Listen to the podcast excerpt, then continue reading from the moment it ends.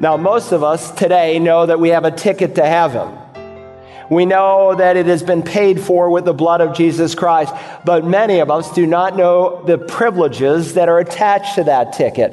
And so not only are we to be saved by grace, we are commanded to grow in the grace and knowledge of Jesus Christ. Hello, welcome to Search the Scriptures, the Bible teaching ministry of Dr. Carl Broggi. Dr. Broggi is senior pastor at Community Bible Church in Beaufort, South Carolina. In our study of the book of Romans, we're nearing the end of chapter 8. This passage is actually quite beautiful because it addresses the length and breadth and depth of God's love for those who have accepted Him as their Lord and Savior. As we begin part one of a study entitled More Than Conquerors, Pastor Broggi tackles the subject of the security of the believer. Take the Word of God, would you, this morning and turn to the book of Romans chapter 8. If you're joining us for the first time, we've been working our way through the book of Romans for the last year and a half. And today we're in the 8th chapter, which is one of the best known and best loved chapters in the Bible. Let me just refresh your memory with the context. The book of Romans has three principal parts. The first part is doctrinal, where God's righteousness is revealed. The second part is national, where God's righteousness is vindicated. And then the third part is practical, in which we see God's righteousness applied. And each section, as we will see, divides into three sections. So we're in the first section of the book, which is doctrinal. And there are three great doctrines that are highlighted. First, the doctrine of condemnation. And Paul, in the first few chapters, in the first part of chapter 3, explains why each and every one of us deserve the just condemnation of God and His eternal wrath. Then beginning in the middle of chapter 3, all the way through chapter 5, he deals with the doctrine of justification. How is it that God can maintain His righteousness and at the same time declare us righteous? And so he unfolds for us the cross of Christ and how God can declare us holy in His sight. The third section deals with the doctrine of sanctification. Justification speaks of our position of righteousness. Sanctification speaks of our practice, becoming in our experience what God has declared us to be. So we're in the third section, chapters 6 through 8, of the first section of the book of Romans. Now let me zoom in on the immediate context. When you come to the last 12 verses of Romans 8, it's like climbing the Everest of the New Testament. And we're going to begin to climb the final peak today, and we'll finish, God willing, next week. But here, Paul sweeps over our salvation all the way from eternity past into eternity future. And he will conclude affirming that nothing can separate us from the love of God that is in Christ Jesus. And so, Romans 8:28, a very much memorized verse, though very often, though applied, not applied in its context. It is indeed, has many applications when we see God working in our life and His providence, but we miss the overall way in which God is working all things together for good, which He explains in verses 29 and 30. The good God has in view is to make us like Christ, such that all that He is called, He will indeed glorify. That brings us to our text today. Let's begin reading in verse 31. Follow along in your Bibles. Romans 8:31. What then shall we say to these things? If God is for us, who is against us? He who did not spare His own Son, but delivered Him over for us all, how will He not also with Him freely give us all things? Who will bring a charge against God's elect? God is the one who justifies. Who is the one who condemns? Christ Jesus is He who died, yes, rather, who was raised, who is at the right hand of God, who intercedes for us. Who shall separate us from the love of Christ? Will tribulation or distress or persecution or famine or nakedness or peril or sword? Just as it is written, for your sake we are being put to death all day long. We were considered as sheep to be slaughtered. But in all these things we overwhelmingly conquer through Him who loved us. For I am convinced that neither death nor life, nor angels, nor principalities, nor things present, nor things to come, nor powers, nor height, nor depth, nor any other created thing will be able to separate us from the love of God, which is in Christ Jesus our Lord. How would you respond if you were asked right now, is it possible to lose your salvation? I think most of you would say, absolutely not. Praise God. When God saved me, He saved me forever. I can never be lost. I am eternally secure. And yet many Christians do not know that they are eternally secure. There are believers who will say, I have assurance of my salvation. I know right now, on the basis of the finished work of Christ, that heaven is my home if I were to die today. But that does not mean that I could not commit some heinous sin or even turn my back on Christ altogether and lose salvation. And so there are Christians in this world who teach assurance of salvation, but not the eternal security of the believer. And so I meet these Christians who walk around with their spiritual shoulders down. They're drooping, they're wondering, they're worrying, and they're really questioning, will I definitely go to heaven? Listen, God's Word wants us to be grateful Christians, not doubtful Christians. God's Word wants us to know beyond a shadow of a doubt that once we are assured of salvation, genuinely secured, that we are secure for all time in eternity. Now, when you speak to people about Christianity and going to heaven, you will typically find four categories of people. First, there are those who will say it is impossible to know that you're going to heaven. And they will argue that such knowledge is arrogance. One of the world's largest denominations calls that the sin of presumption. They say it is impossible to say you know that you are saved. They say to say such a thing is the sin of pride, when the New Testament would teach just the opposite. It's absolute humility, because if you understand the basis by which God saves you, it is not acquired or earned through good things. It is humbly received based on the finished work of Christ. And so John will write in his letter, these things I've written to you who believe in the name of the Son of God, in order that you may know that you have eternal life. And the word means absolute assurance, that kind of knowledge. It's possible to be saved and to know it. Now, that is not to say that after a person comes to a genuine assurance of salvation and begins to grow, that the devil could not at a later point come back and attack that assurance. That's why Paul in Ephesians 6 calls us to put on the whole armor of God, and included in that armor is the helmet, which he defines in 1 Thessalonians 5, the helmet of our salvation, as being the guaranteed, assured, and certain hope that we will go to heaven. So there are those who have no assurance because their salvation is faulty, and then there are those who have a faulty assurance. I was in Bluffton, and our Bluffton church is worshiping with us this morning, and we're so grateful for all our Hilton Head families and Bluffton families, but on Tuesday night, someone said they were 100% sure, and they discovered before the night was over that they were 100% wrong.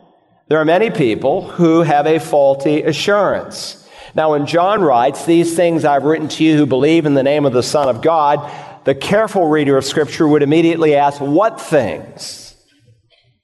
You see, some people read that verse, these things I've written to you who believe in the name of the Son of God, so that you may know that you have eternal life, to say that John is addressing people who may be questioning whether or not you can have assurance, and they've not read the epistle carefully. What he's dealing with are false teachers who had come into church with their pre-Gnostic theology. The seeds of Gnosticism were planted in the first century when John was alive. It comes into full blossom in the second century. But basically, the essence of Gnosticism said, well, you can know the Lord and you can live however you want. You can be saved and live like the devil. And so John counters in at least 5 different ways the false teachings that they have to address those who are in the church who have a false assurance, but also to remind those who have a true assurance that if these things are true of you, because these are the definite fruits and marks of conversion, then you can certainly know that you are included in the genuine number, that you have eternal life. The Lord Jesus, of course, deals with the same problem in the Sermon on the Mount. In Matthew 7, he said, many will say to me on that day, Lord, Lord, did we not prophesy in your name, and in your name cast out demons, and in your name perform many miracles? Please underscore in your thinking the word many. And again, as I've reminded you before, he's not talking about the various isms of the world. He's talking about those who profess to be Christians, those who profess to be born again. And out of those who make that profession, Jesus said the reality is that they are on the broad road that leads to destruction. To drive home the seriousness of the lesson, he doesn't go after some ho-hum testimony. He goes after one of the most spectacular testimonies someone could have. He says here in this verse, these are people who preached in his name, who cast out demons in his name, who performed miracles in his name. I mean, what better profession of faith could you have than that? People today would say, well, that's the mark of a spirit-filled, spirit-anointed ministry. And yet Jesus makes it perfectly clear that in spite of their false profession, referring to him as Lord, in spite of their false preaching by prophesying in his name, in spite of their false powers by performing miracles in his name, and by the way, there's no reason at all to doubt their claim to do these, because Jesus taught in the same letter in Matthew 24 that false Christs and false prophets will come, and in his name do all kinds of great signs and wonders. But these are people who have profession without reality. They have talk without truth. And that kind of talk will not cut it at the final judgment of God. And so they make a very solemn profession to him, but he in return will make a very solemn profession to them. He will say in that same chapter, and I will declare to them, I never knew you. Not I once knew you, but I never knew you. Depart from me, you who practice lawlessness. They use his name freely, but to him, their name is unknown. They've never met the Savior. And so in spite of the fact that they claim to be Christians, the reality is that their name was never written in the Lamb's Book of Life. Their profession is with their lips, but not with their life. Now, beyond those who have no assurance because they have a faulty view of how people are saved, beyond those who have a false assurance because they never really truly have been saved, there are also those people who have assurance of salvation, a genuine assurance, but they do not believe they are eternally secure. They doubt as to whether or not they can stay saved. When I go to Eastern Europe and meet with pastors there, that's the predominant view in Eastern Europe. And it's been exciting to see hundreds of them change their mind as they've had a chance to think their way through Scripture. You say, well, is doubt good? No, doubt is to your spirit what pain is to your body. Pain is a warning that something is wrong. And when you doubt the doctrine of eternal security, which we will see, as we've already seen, is plainly taught in the Word of God, when you doubt that, it will bring spiritual harm to your life. And so Paul is going to help us to see further just how secure we are in Jesus Christ. You can see the title of this morning's message is More Than Conquerors, More Than Conquerors. There's a note-taking outline. If you're new, you might want to jot down some thoughts this morning for further reflection. Paul makes 5 declarations that you might know beyond a shadow of a doubt that you are indeed eternally secure in Jesus Christ. Declaration number 1. There is no effective opposition against the child of God. No effective opposition. Notice the first declaration. He opens with a question, what shall we say to these things? And of course, you do not want to read that question apart from the immediate context. In verse 28, he said, and we know that God causes all things to work together for good to those who love God. It is not a wholesale promise that the people of this world often claim. It is a limited promise given to only those who love God, to those who are born again, to those who are, and the King James is most precise here, to those who are the called according to his purpose. I noted for you a few weeks ago, this is not a verb, it's actually a noun. And he's speaking about a specific group of people who are determined here as the called.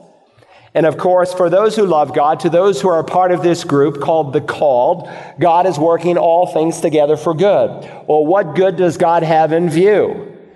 Well, he's unfolded that in verses 29 and 30, where he shows how God is sovereignly working.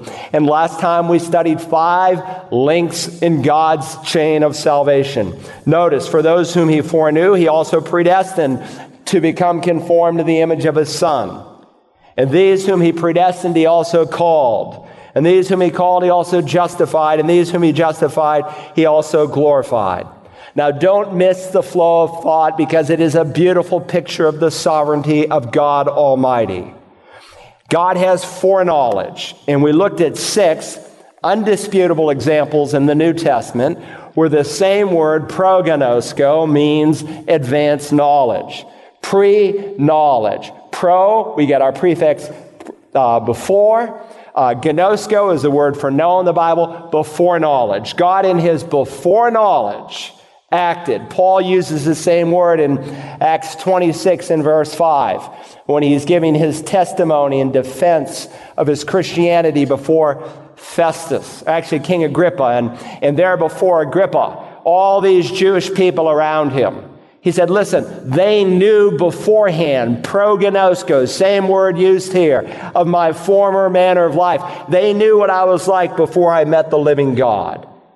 And so God in eternity past looks down the corridors of time. It's not what he knew, but whom he foreknew. Because he's not talking about things and events. In this context, he's talking about people.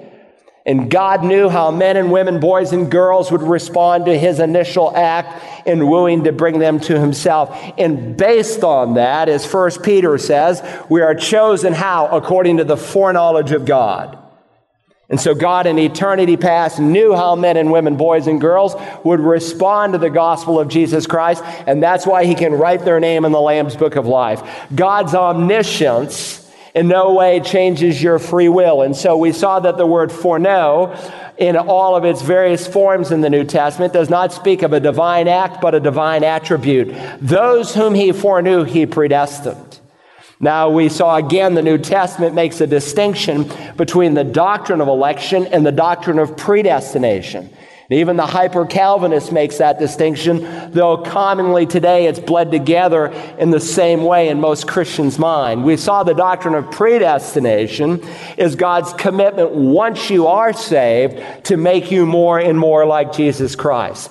Those whom he predestined to become conformed to the image of his Son. Why? That Jesus Christ might have first place, that he might be shown off, that he might be glorified above all else. Those whom he predestined, he called. And we saw in the Bible, there are two usages of the verb to call. There's the general call of God that God makes to all men.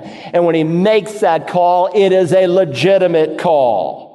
When he goes to the ends of the earth and he pleads for men to come to himself, he's not calling them to something that he knows is absolutely impossible for some to achieve.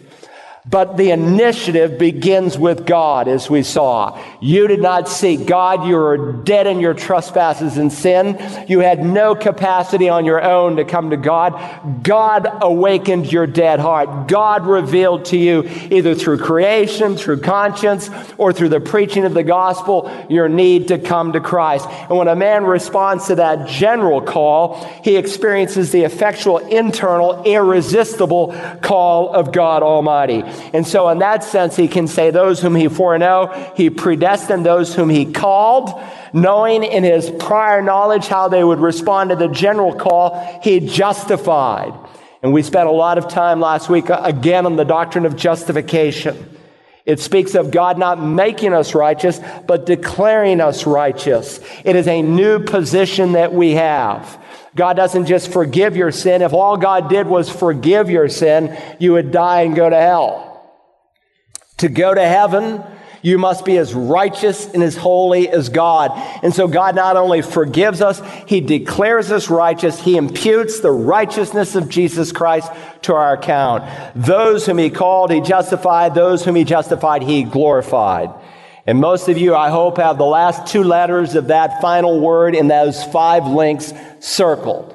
In God's mind, it is already done.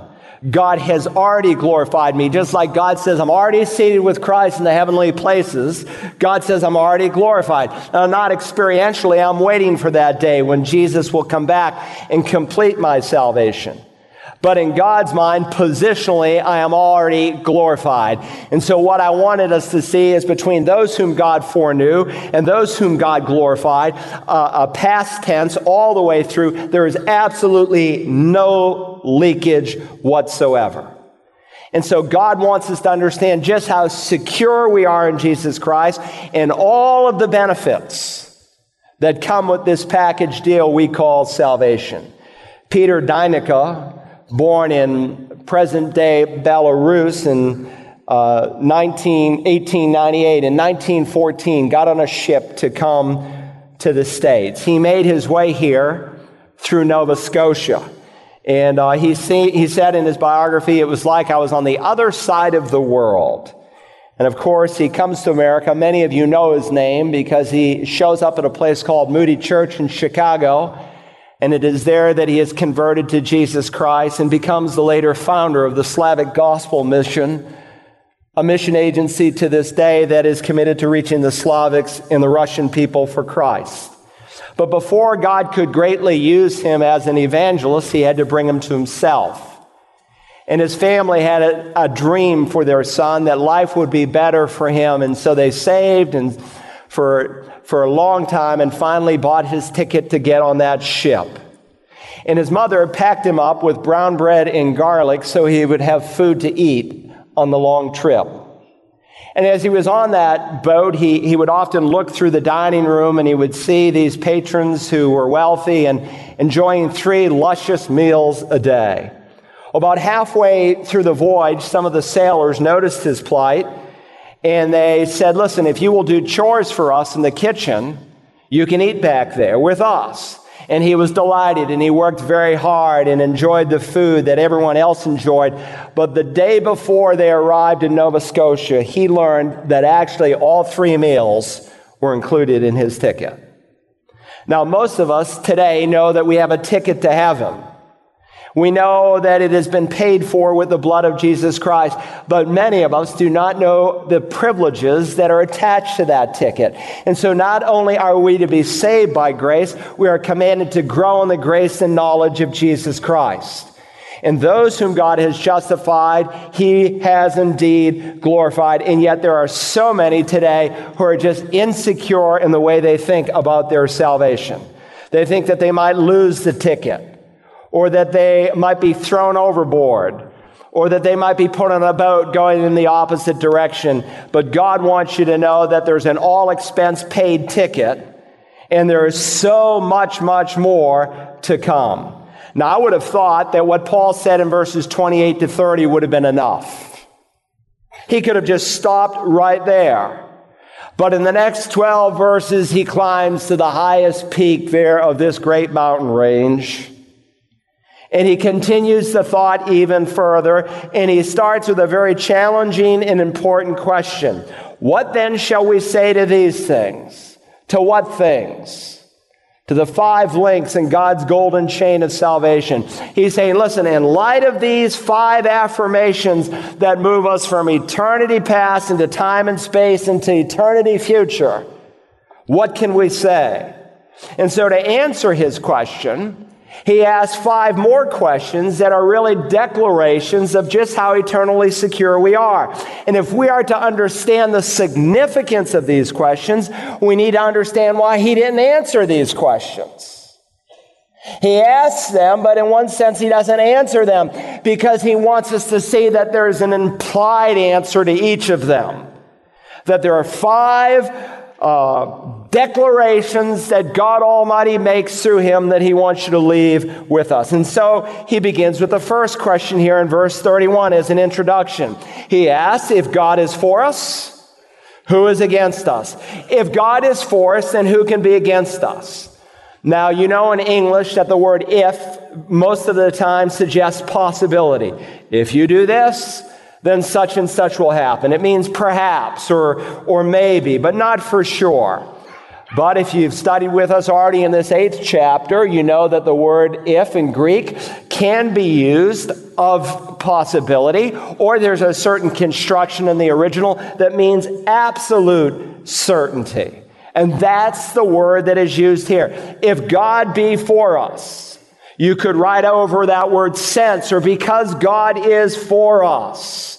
In fact, it speaks of a true and certain condition. And it's obvious when you read the Bible that that is most of the time what is implied. For instance, when the devil is out there in the wilderness tempting our Savior, he said, if you are the Son of God, command these stones to become bread. When Satan says, if you are the Son of God, he's not questioning whether or not he's the Son of God. It is an assumed reality. And that's clear by the nature of the temptation. The devil would never tempt you to take some stones and turn them to bread because you couldn't do that. And so he assumes that he is the Son of God. And that's the thought here. We've already seen it used that way in verse 9. Notice, however, Paul says, you are not in the flesh, but in the Spirit, if indeed the Spirit of God dwells in you. And indeed he does. Look down in verse 11 in your Bible. But if the Spirit of him who raised Jesus from the dead dwells in you, and he does, because that is true, he who raised Christ Jesus from the dead will also give life to your immortal bodies.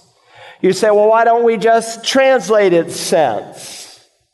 Why didn't God just say sense and use an entirely different word? Because there is a word like that in the New Testament. Because God wanted to emphasize the truth. The way they pounded the pulpit, the way they highlighted or underlined something in red was to use a particular construction. And God knew for all time that preachers would have to explain it. And in our explaining it, it would settle into your mind as to what God is saying. God is for us. I thought about that this week. God is for Carl Broggi. He's not against me.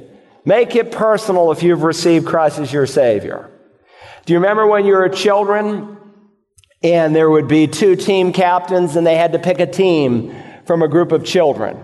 And of course, you would always hope that you would be picked sooner rather than later. The worst thing was to be the last one to be picked.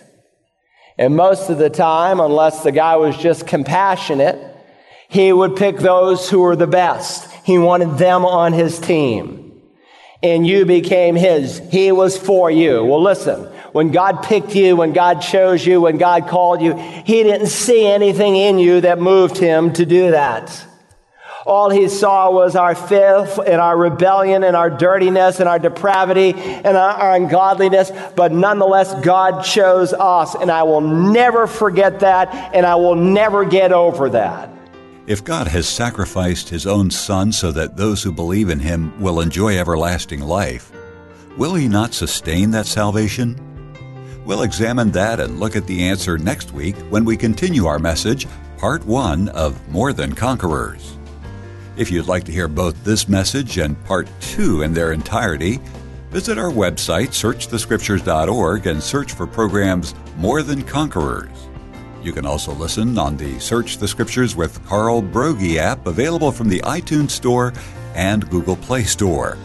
Or just call us at 877-787-7478 to receive a CD or DVD copy. Tomorrow, Pastor Carl's wife Audrey is in this time slot with her program for women, Mothering from the Heart.